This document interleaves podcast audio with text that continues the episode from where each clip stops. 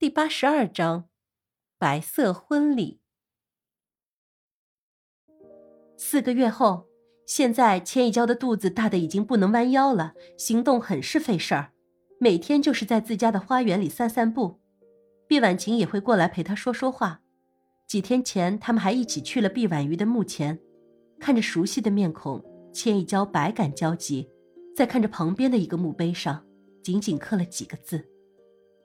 爱你的，豹子。这是在出院之后叶氏祖命人弄的，这个墓碑则是豹子自己早年的时候就已经刻好的。他要一生一世的陪着毕婉瑜。谁也不知道的是，毕婉瑜挽救了一个要垂死的人的心，让他有勇气活下去。这不是每个人都能做到的，所以豹子觉得这个女人是他一辈子最应该珍惜的。娇娇啊。快来看看，这是我今天给孩子买的，你看看多可爱啊！以前啊，咱们总是一件一件的买，现在好了，我把该补的都补上了。谁让咱们这是双胞胎呢？哼，是不是？五个月大检查的时候发现是双胞胎，不管是谁都是一阵欣喜高兴。这下毕婉晴更加开心了，把以前的东西全都补上了一份，单件的衣服全都变成了双数。其他的东西也都是一一补齐，现在连婴儿房都是准备两间，一间是蓝色的，另一间是粉色的。为什么？正是因为是一男一女啊！我看看，哎呀，现在不用这么早的吧，妈妈？你看还有一个月呢。你过来看看我的花，我这花啊开的可漂亮了。哎呀，哎呦！千一娇一转身便是捂着肚子，疼得要命。怎么了？怎么了？哎，这是要生了吧？哎，快来人！快来人！快点，快点！来人，来人！备车！哎，告诉少爷，直接去医院。过来几个家仆，一起把千一娇扶上车，直奔医院。产房外，叶氏祖焦急的走来走去，毕婉晴、叶雄信、千羽翔、千鹤一、默默、苏清玄。郑汉和伊娃全都在那里等候，叶氏祖实在忍受不了千一娇在里面的叫喊了，推开门大喊道：“我进来陪你了。”这里是可以陪产的，门口的护士赶快准备无菌衣服，让他消毒之后进去。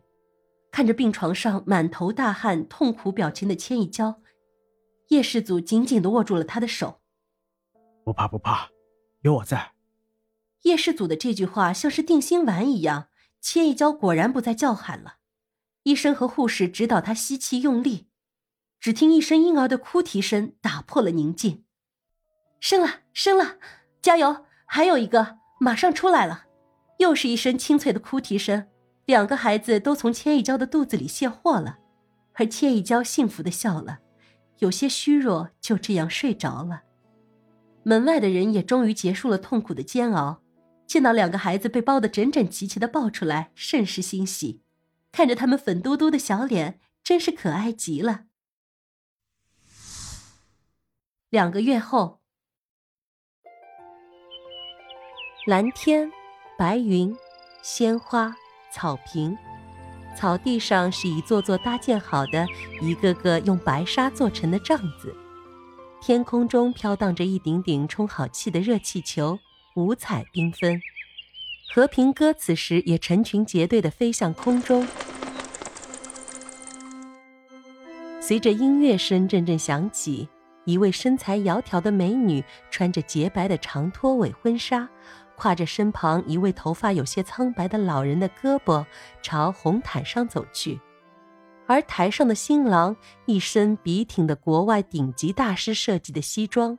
一张棱角分明、如刀刻出来的古铜色的俊脸，此刻正洋溢着幸福的微笑，等待着美丽的新娘缓缓朝他走来。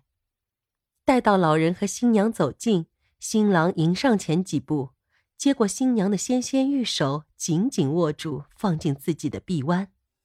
从今往后，他们将一起开启他们人生的舞台。台上。神父庄严而神圣的问新郎：“叶氏祖，你愿意娶你眼前这位漂亮、善良的千亿娇小姐为妻，从此爱她、尊重她，不离不弃，忠诚一生，无论富贵和贫贱，无论健康和疾病，无论成功与失败，都会不离不弃，永远支持他，爱护他，与他同甘共苦，直到死亡。你愿意吗？我愿意。好，那么美丽的千亿娇小姐，你愿意嫁给这位英俊潇洒的叶世祖为妻，从此爱他，尊重他，不离不弃，忠诚一生，无论富贵和贫贱，无论健康和疾病，无论成功与失败，都会不离不弃，永远支持他，爱护他，与他同甘共苦，直到死亡。你愿意吗？我愿意。新娘娇羞着，满含着感动和笑意，望着眼前这个让她哭、让她笑、让她心忧的男人。今天，他们终于结婚了。在台下亲朋好友的欢呼声和呐喊声中，两人紧紧的拥吻在一起。亲爱的听众朋友，本书已全部播讲完毕，感谢您的收听，敬请期待下一部作品吧。